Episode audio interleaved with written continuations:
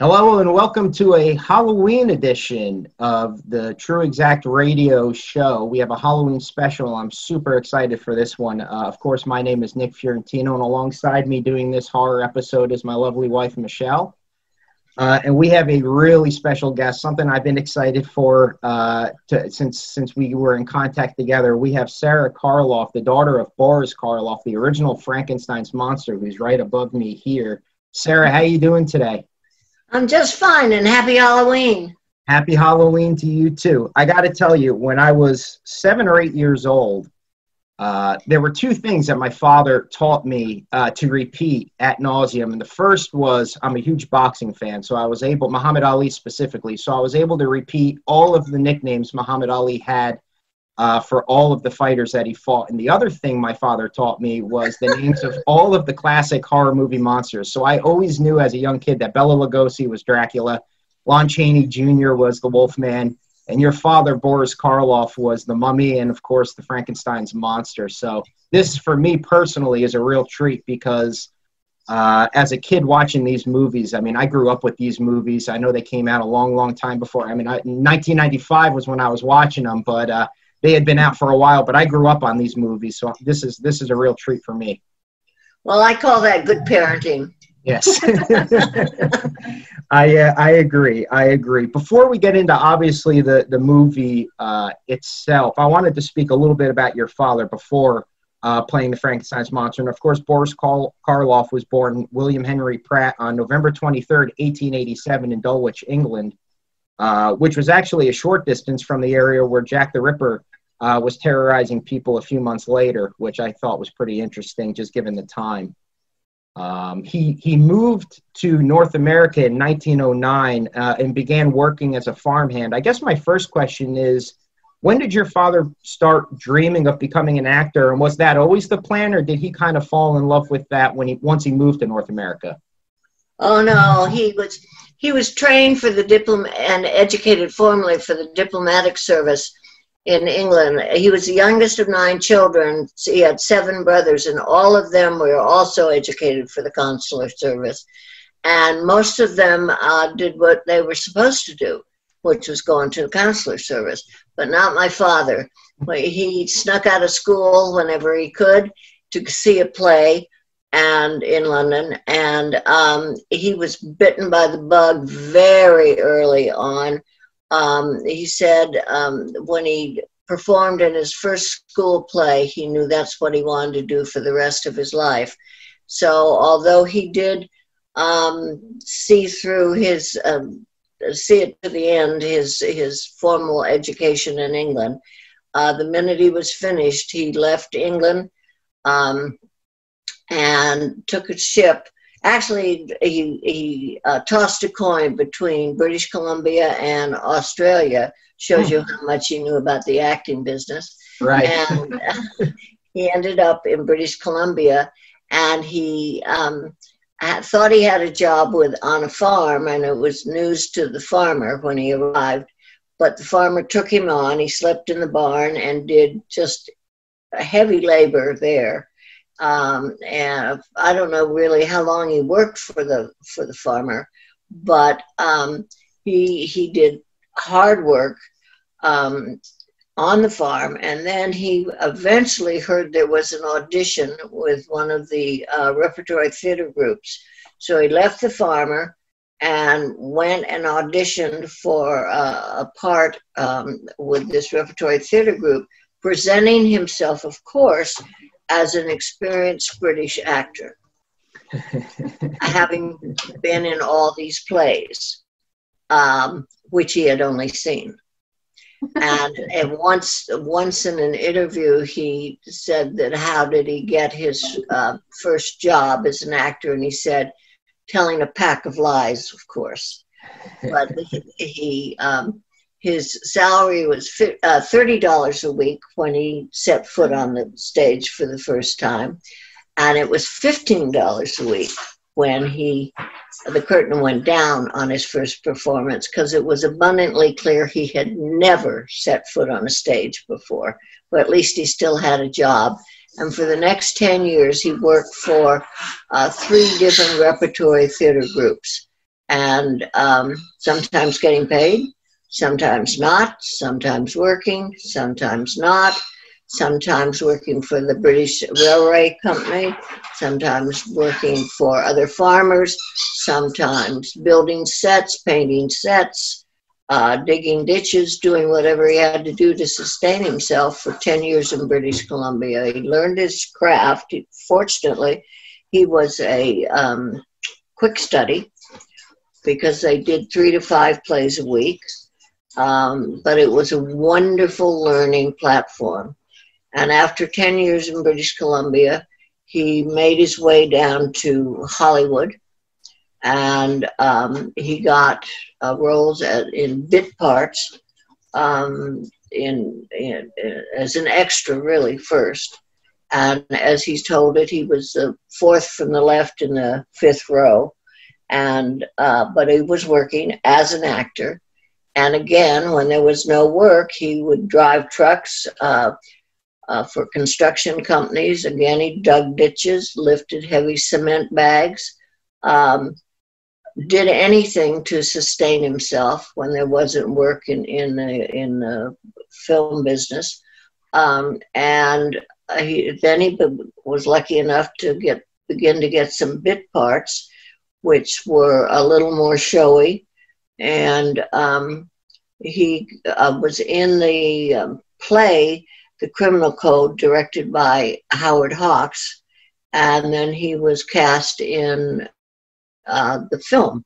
And that was a, a, a, really a break for him because that was, a, although a small part, it was a showy part. And eventually, um, he was on the set at the right time uh, when um, Frankenstein came along. Uh, Lon Chaney Sr. certainly would have done it had he not died uh, at a very uh, early age. And um, then it was offered to Bela Lugosi, who turned it down uh, because of all the heavy makeup and because it was not a speaking part. And um, James Whale asked my father, uh, who was in the commissary at the same time on the studio lot, if he would like to come over and have a cup of coffee at his table. And my father, of course, was jumped at the opportunity to do that. And he was offered the opportunity to test for the role. And at that point, my father had been a starving actor in Hollywood for 10 years. And um, he tested I mean, he, he, he worked with Jack Pierce for two weeks make, on makeup, and um, um, he and Jack uh, worked long hours on the makeup. My father always said that Jack Pierce was an absolute genius. And finally, after the two weeks, they uh, my father tested for the role, and he got it and the rest was cinema history. But Frankenstein was my father's 81st film. And um, he'd been in the business 20 years. And as he said, nobody saw, saw the first 80 films. I was going to ask, that's, that's, that's really a tremendous story. And, and there's so much to take away from that. I mean, in today's age, you know, you, you see actors and, and everything, and they're, they're super famous, and you're lucky if you're, you know, within 100 yards of them. But here's your father driving trucks in between roles because there just wasn't work.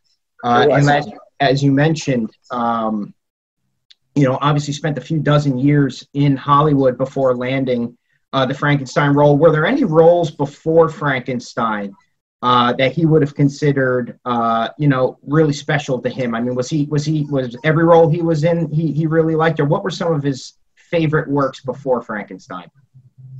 Well, uh, any any one of them, just to be working. Any one of them. Criminal Code in particular, I think, because Howard Hawks, of course, was such a wonderful director.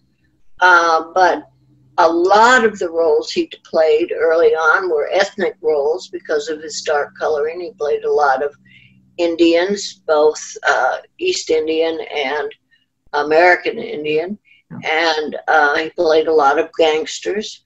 Um, but of course, the role of Frankenstein was such, um, the film itself was such a wonderful combination of talents. It was James Whale uh, uh, as a brilliant director.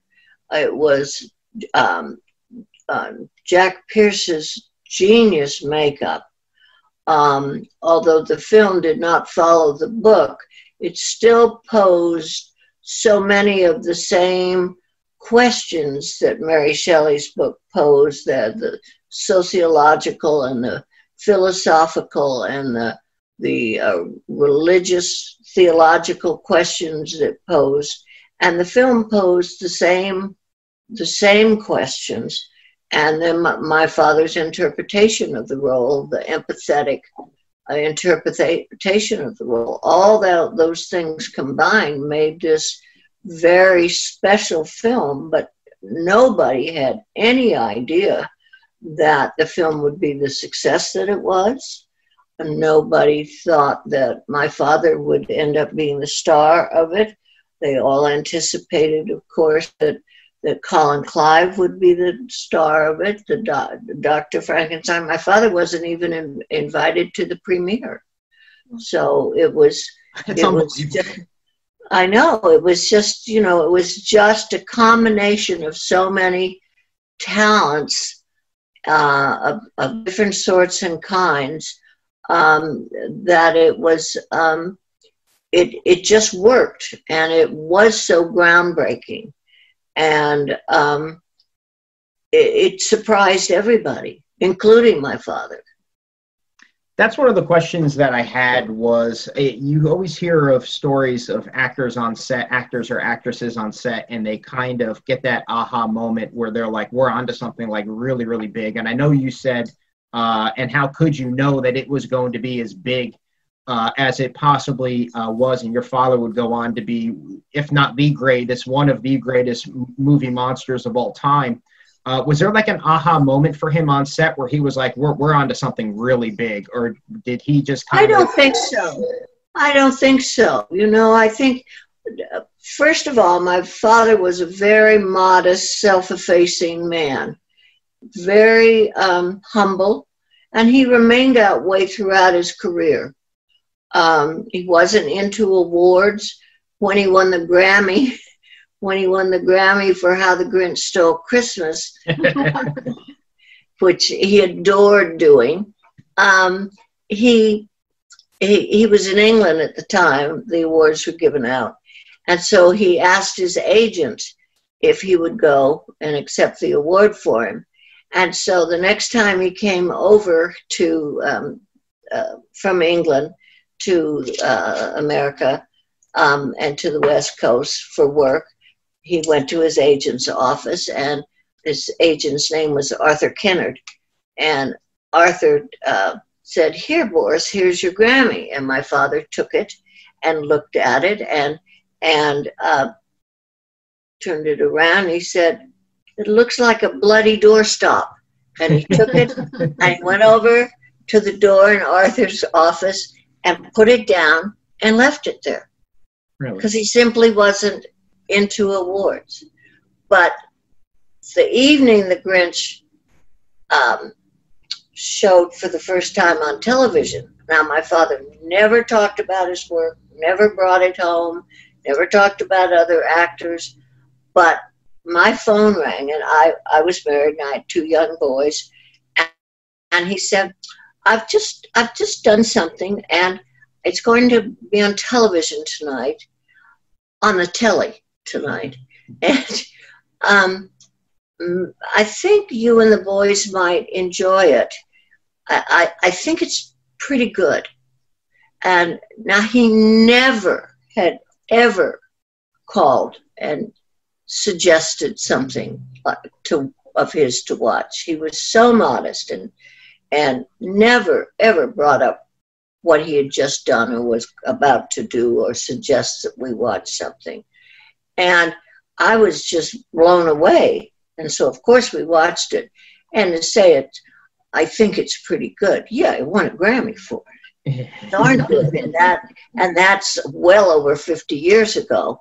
And, and I now have the Grammy, but uh, and we cherish it, and it's a f- beloved family tradition, but it's a beloved family tradition in how many thousands of homes around the world uh, every Christmas.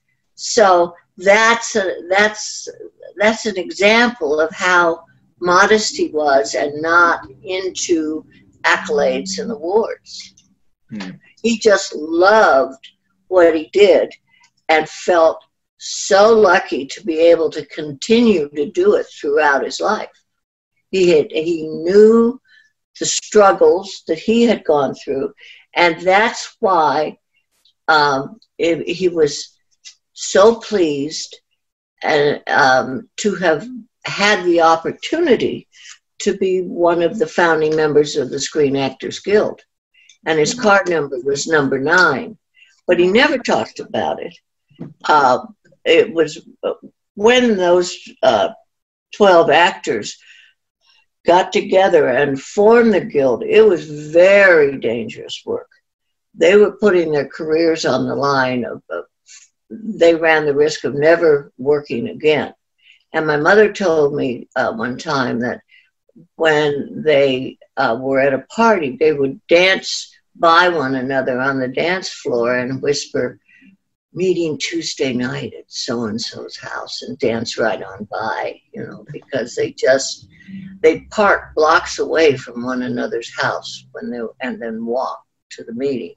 Because it was forming a union uh, against the studios uh, in opposition to how the studios and the producers and directors were treating actors at that time when Frankenstein was made.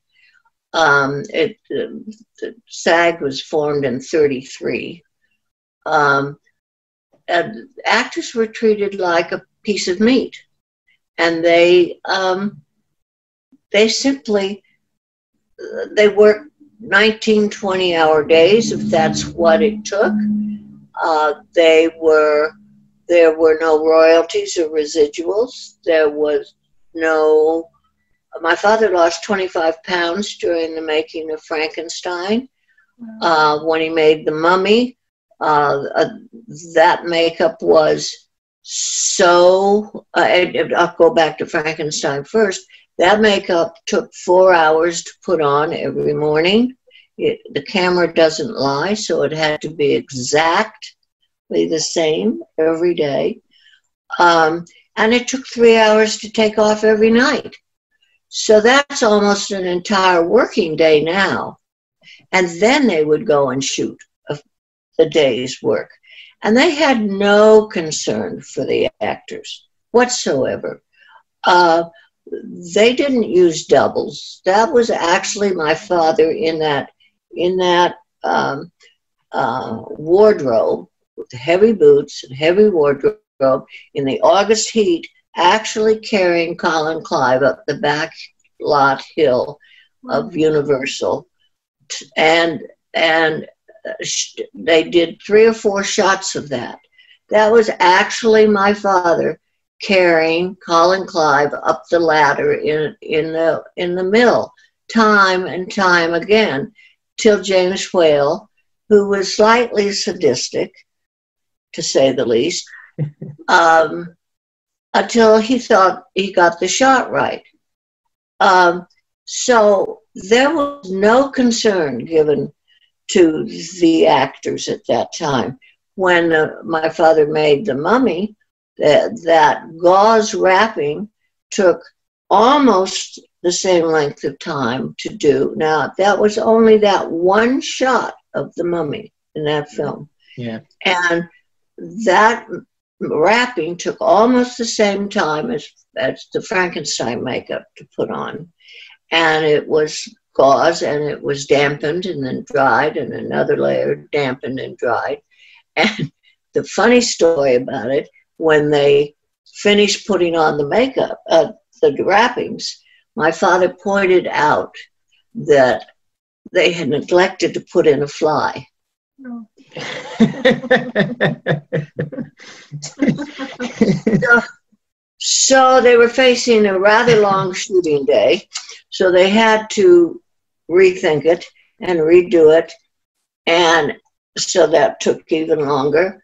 And then by the time they were ready to shoot, they shot, I don't know, something like a 14 hour day.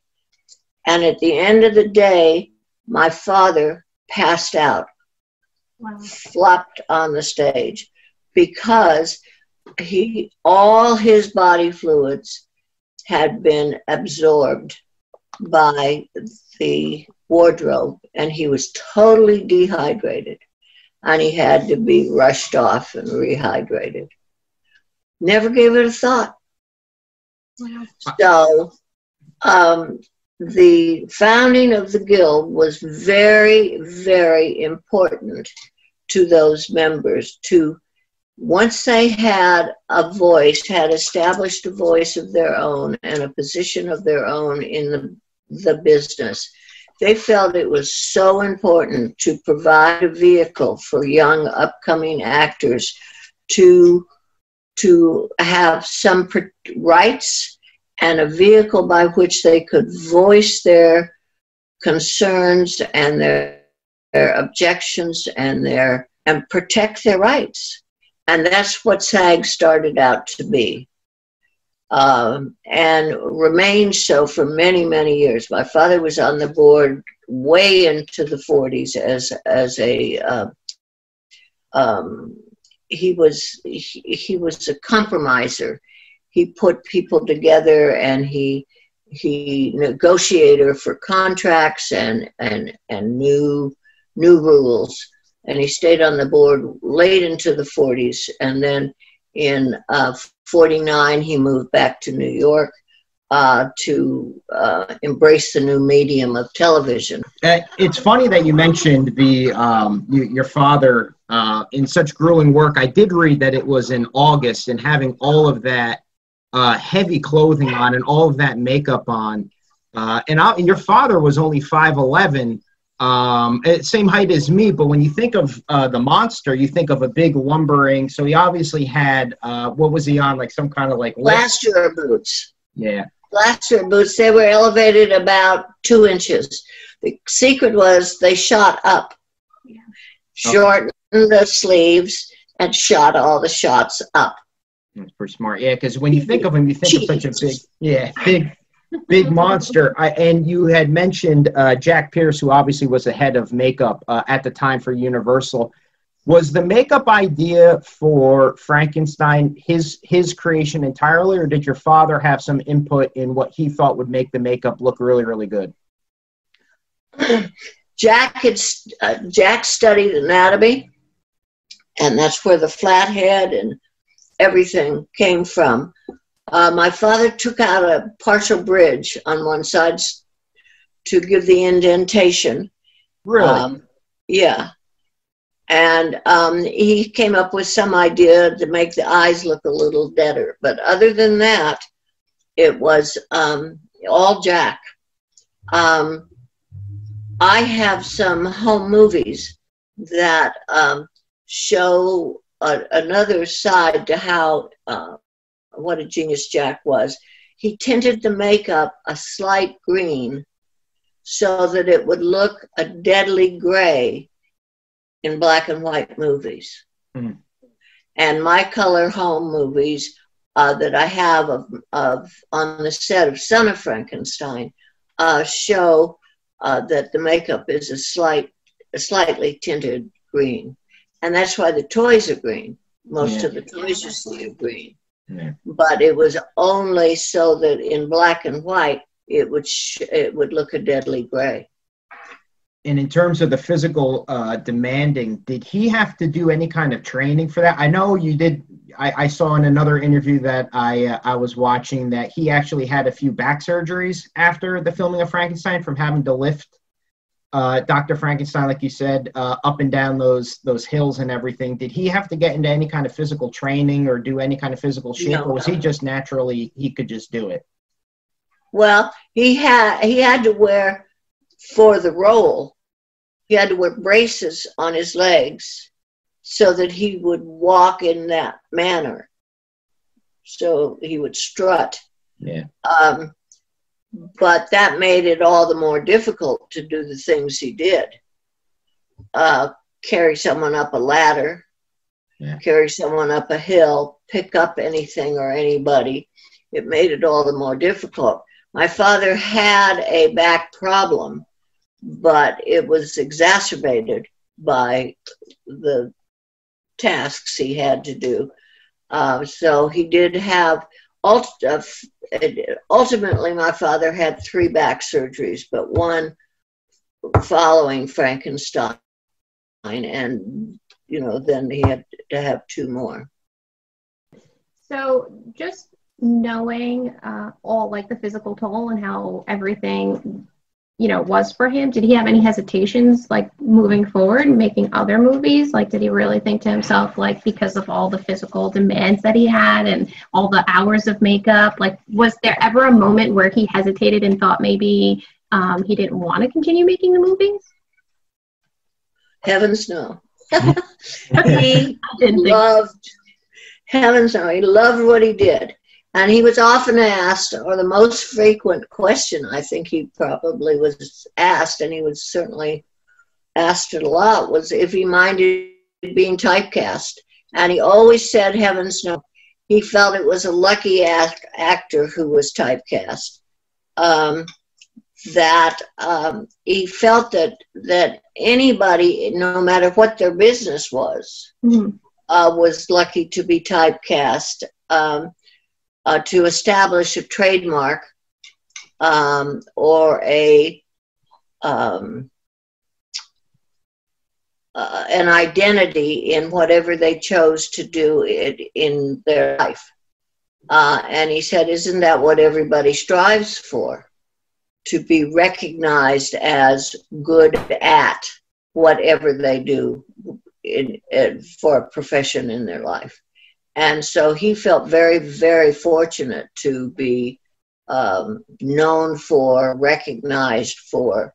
And he said the best advice he ever was given was uh, one night he was waiting in the rain outside the studio in a bus stop and to go home. And Lon Chaney Sr. stopped and gave him a ride home in his car. And uh, they started talking, and, and it, he, I, I don't know verbatim what the question my father asked him was, but somewhere along the lines of, of, did he have any advice or suggestion? And Lon and Chaney Senior said, find something you can do that nobody else can do, and then or is doing, and then do it better than anybody else, and you'll be just fine. Well, he followed the advice for sure because not not to any disrespect of the Frankenstein's that followed. Obviously, uh, your father in the original, uh, the bride of and the son of, and then kind of walked away from the role uh, and allowed, uh, I believe, Bela Lugosi played it in one movie. Lon Chaney Jr. played it in another. Bela did, and Chaney Jr. Chaney, Chaney Jr. did, and Fred Gwynne, its interpretation of it, and um, oh Glenn Strange as well. Glenn Strange did.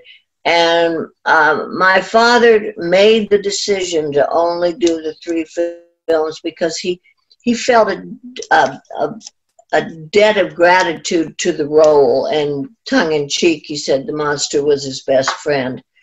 Uh, but he felt that, yeah, he felt that the roles and the scripts um, had gone as far as they could uh, without making uh, the the creature um, the brunt of bad jokes, bad scripts, bad casting, and he just didn't want to be a part of it. He felt a certain debt of gratitude. The uh, the monster uh, obviously was intimidating when the movie first came out, and obviously the movie debuted on November 21st, which was just two days uh, before his 44th birthday, uh, I believe. Uh, and during the Great Depression, and this is a movie where, if you think of horror movies today, and obviously more, uh, you know, they, they can do a lot more, but this was a movie that had a, a prologue in the beginning, kind of warning audience members that it could be too much I mean, was that some, was that a scare tactic, or was that truly were they really afraid of uh, you know audience members and how they might react to to your father? It doesn't really matter which it was. It worked. It did work. it, it did. Um, my, you know, my I remember hearing. I'm not sure who told me or, or if it's true, so I'd love to get your way. Your father, when he's first seen in the movie, he backs in and he turns around slowly uh, and I, I believe I heard that people actually were so overwhelmed uh, by, by the look of him that they actually were fainting in the movie theaters. Is that actually accurate? Were people really that terrified of him? I read the same articles. Yeah. Believe it or not, no matter how old you may think I am, I wasn't born when that movie was made, nor Yeah. was I of theater going age. I was born um, on my father's uh, 51st birthday when during the making of Son of Frankenstein. Uh, in in the Son of Frankenstein, and this is another uh, story I'd like to get fact checked. Um, you you were born during the filming of Son of Frankenstein, and there was a story of your father showing up to the hospital in, in full makeup. Is eh, obviously I know you wouldn't remember, but did your father and, and mother ever tell you about the stories, or what was like the doctor or, or the nurse's uh, idea? That's urban legend, um, put it politely. There's Ah. a well known photograph of my father at the hospital in a perfectly respectable suit okay. with the nurse holding me. N- Do you really think that they would have let him off the set That's true. this is true. into a taxi onto the streets in that makeup? This is this is a true point. This is a good point. Uh, No. Wik- Wikipedia, Wikipedia failed me on that one. Don't count on Wikipedia. No. So kind of Have you ever seen a picture of that?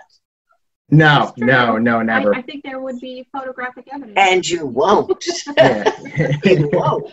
this is true. Um, I, I know you had said like you were born, you know, obviously at you know the during the Son of Frankenstein. So was there a, a point for you growing up? Like, were you allowed? Were you fully immersed in the monster movies? Like, you know, was it something ritual for you as a family with your father, or, or was it a point where he, uh, you know, allowed you to watch the movies? And obviously, as a young kid, watching monster movies is not something unless you're Something my else that husband only I do. unless you're my husband, are allowed to do at five, six, and seven years old. Um, you know, was there a point where your father kind of said, like, you know, this is this is me, this is this movie, and let you watch it, or was it, you know, did you just know? Was it just a culture for you? He didn't watch his own movies. I know actually a lot of uh, I've heard a lot of yeah people don't they they don't They don't. Because they think, I could have done that this way, or I could have done it that way. I could have done it better. Or maybe I should have. No, he didn't watch his own movies. I'll tell you a story though. When he did, he didn't get to watch the daily rushes of Frankenstein because he was in the makeup chair getting his makeup off still. wow. And so and he wasn't invited to the premiere. So he didn't see frankenstein that's for quite a while. And so my mother was a, a graduate of uh, uc berkeley. She was a librarian. And um, so they took a trip after frankenstein was released uh, and he had some off time and had gotten some sleep um, and was uh, um, and, it was such a huge success and they had a little money in their pocket. They took a trip up to berkeley to visit one of my mother's um, college friends and my mother's name was dorothy and people called her dot that was her nickname so they uh, when they went up to visit her he wasn't really recognizable yet, but the film was still playing and he hadn't hadn't seen it. So they talked her roommate into going um, to see it with them. He was curious what it was like because it was such a hit. And so they snuck into the, they paid their way, but they snuck in the back of the theater. And when the scene comes up, and I mean, the film was a big hit, but nobody knew what he looked like yet. And so they, when the scene comes up that he turns around in the door, her roommate, her college roommate said, Oh my God, Dot, how can you live with such a creature? And of course, they were asked to leave the theater. oh my God. She made such a scene. So they didn't even Because she screamed. well, he wasn't that recognizable. Wow. They were asked to leave the theater, so he didn't even get to see the whole film then. I don't actually know when he saw the whole film the first time, but that was his first attempt at seeing the whole film. They may have gone back on their own the next day. I don't know. I don't know when first saw But the first time I saw it, I was 19 years old and I watched it on television all by myself in um, my uh, my living room and I watched it rather studiously because by that time, of course, I'd heard so much about it that I wasn't frightened. And I thought, oh, it is quite an undertaking for 1931. It's quite a mm-hmm. film. But I approached it totally differently than I would have, of course, if I'd watched it at a younger age. Yeah he obviously is known uh, for his roles uh, as Frankenstein's monster and the mummy and in the horror genre, but he did, uh, and he wasn't uh, Frankenstein. That was Glenn Strange and Bud Abbott and Lou Costello meet Frankenstein. Um, but he did get to play a role with them later as the killer Boris Karloff. Did he enjoy doing the comedy aspects with like uh, Abbott and Costello, and how was that working with those two? Did he ever mention them? No, as as I said earlier, he never talked about his work, and he never talked about um, other actors. He just didn't bring his work home, and he just didn't talk about it. He, he enjoyed. Um, he loved uh, when he was when he went back to um, New York and was working not only in television but also uh, to do Arsenic and Old Lace, and subsequently did um, Peter Pan and um, um, uh, The Lark opposite Julie Harris, for which he was nominated for Tony. He loved doing legitimate theater again. Uh, but when he did when he did arsenic and old lace, um, he nearly didn't do it because he had had he had a list. Some but sometime during my life um, somebody asked me well what about his lisp? And i said what lisp? Because that's just the way my father taught, spoke. Yeah, right. But he did have a lisp. But what i didn't know is when he was a boy he had a stutter that he had to get over which he did. And but when he was talked into um, uh, doing Arsenic and Old Lace, and rehearsals started, and it was a stellar cast. Um, his stutter came back, and he was so nervous about doing legitimate theater again because he'd done so many films by that point. And he blew every rehearsal. He couldn't remember his lines. He had a stutter. He had a lisp. He, he just he just blew rehearsal after rehearsal after rehearsal, and everybody was so patient. And by this time, he was he was very well known, very famous, and and he had said initially when uh, Lindsay and Crouse had asked him to do it, he said, "Oh my goodness, no, I never, I have no business doing a Broadway play. I wouldn't know what I was doing, et cetera, et cetera. No, no, no, no." And then he asked what the play was about, and they told him, and he said, "Oh, that sounds like great fun, but who was in it?" And then he said, "Oh, I could not hold my own with those with that cast." And then, well, there'd have to be three more important roles in it than than mine, and mm, well, they, finally talked him into it. But then he blew all the rehearsals, and he took himself for a long walk, and he decided that he'd go back and he'd tell him he simply couldn't do it. Simply couldn't do it. He, he couldn't do it. And he did finally go back and tell and told them and they talked him into one more one more try one more set of rehearsals and he did much better and of course then the rest is theater history he played over in over i don't know four four thousand performances of arsenic all told he went with it to alaska he went with it out to um, the the um, out in the Pacific with it. He went all over with it, and he just loved the role, and he had such a good time, and he brought the house down every night. And the reason he couldn't be in the film is because they wouldn't release him from the play to do the film. So, and he was so disappointed not to be able to do the film. When he did uh, Peter Pan, he loved doing that because he loved working with kids and the kids would come backstage every night to try on the hook. You know, and he just loved doing that.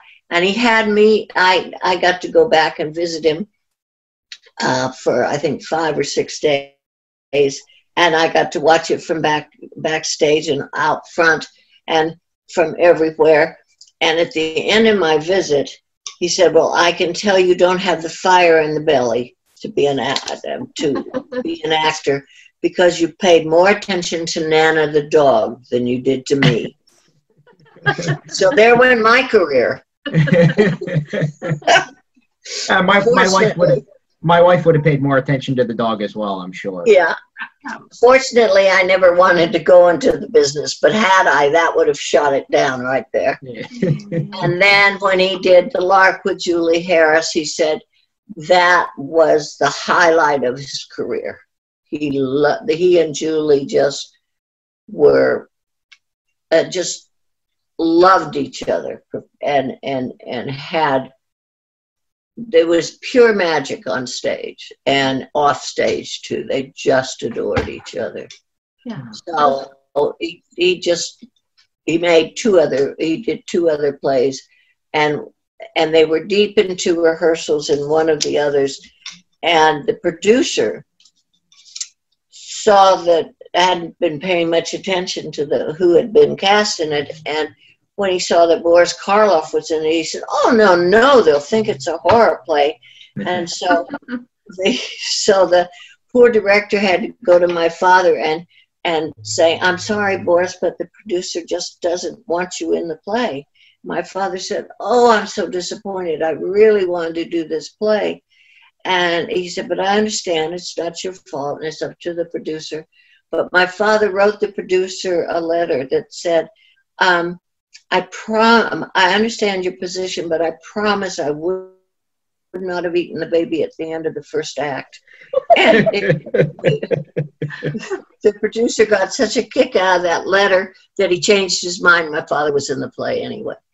That's fantastic. That's really cool. That really yeah. is. I mean, it, it really is probably the best thing about it is, you know, when you see people like your father who are just they have something so special and they bring such magic to you know film and to theater. Like when these people can just embody this character so effortlessly you know it really makes it enjoyable for viewers like us. And i think that's why a lot of us are able to connect to it because it, it doesn't seem like work or a job or you know he's putting he loved it. he loved yeah. it. He had a wonderful sense of humor wonderful british sense of humor. And very often it was he'd turn his humor back on himself and and um, he simply loved doing what he did Fantastic. You can certainly see it. your father, you know, went on to have two stars in the Hollywood Walk of Fame. He was also, uh, in 1997, he was featured on the U.S. Postal Service series of classic monster movie stamps, which I would imagine is just absolutely awesome. Uh, and again in 2004. I'm almost positive I have them too. Yeah, yeah. Yeah, yeah.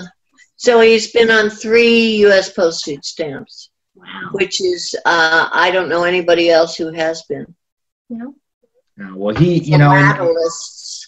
I can't say that, but philatelists tells me tell me that they don't know anybody else who's been on three stamps. Wow. Interesting. Um, we got to ask you also, uh, for your own opinion, uh, obviously being Halloween, what is your favorite uh, scary movie of all time? I don't like scary movies, so I don't okay. watch them. okay. Bad casting, me as my father's daughter, but That's, uh... I don't like scary movies. I leave the room during Murder, She Wrote. well, Sarah, you've been super gracious with your time. I, I we really appreciate you sitting down with us and talking uh, to us about your father, uh, Boris Karloff, who has had a huge impact on my life. Uh, and obviously, a movie that I believe we're going on the 89th anniversary of this November. Uh, hopefully, uh, for years and years and years to come, will be something that people can enjoy uh, and watch and just uh, you know really just be in awe of what filmmaking was in 1931 and and how his career just went from there. Uh, is there anything uh, you have that you would like to promote uh, in terms of your father or you know anything at all? No, just to know that he was a lovely human being. He loved what he did. He loved his fans. He was grateful to them. And if it weren't for the fans, I'd be in the other room cleaning my oven. well, yeah, you have he just, here. just, he just, um, the fans are so wonderful. They really, truly are. They are so gracious, so respectful. Um, the, I, obviously, I haven't done any shows this year because everything is locked down. But uh, at the shows, they they just I I learned so much from from the fans. They know far more about my father's career than I could ever learn, and um, they share stories with me that are just so heartwarming about the influence my father and his films have had on their lives and um, his appeal um, and uh, and his legacy is just multi generational. It's just amazing, and it's it's been the most wonderful experience It has enriched my life meeting his fans. It's it's a it's a treasure and it's a gift to me um, knowing and meeting his fans. It really is. So it's I can't thank you enough for this interview because I learn from you every time I I meet with his fans and every time I do a, an interview and every time I do a show, I'm I'm my life is enriched. Well, you have two fans here for sure, and we want to thank you very, very much for sitting down with us for this hour and talking about uh, the man, uh, the monster, uh, and the really genuine, nice man, Boris Karloff. So thank you so much, Sarah. Thank you. Thank you. It was great fun. Thank you.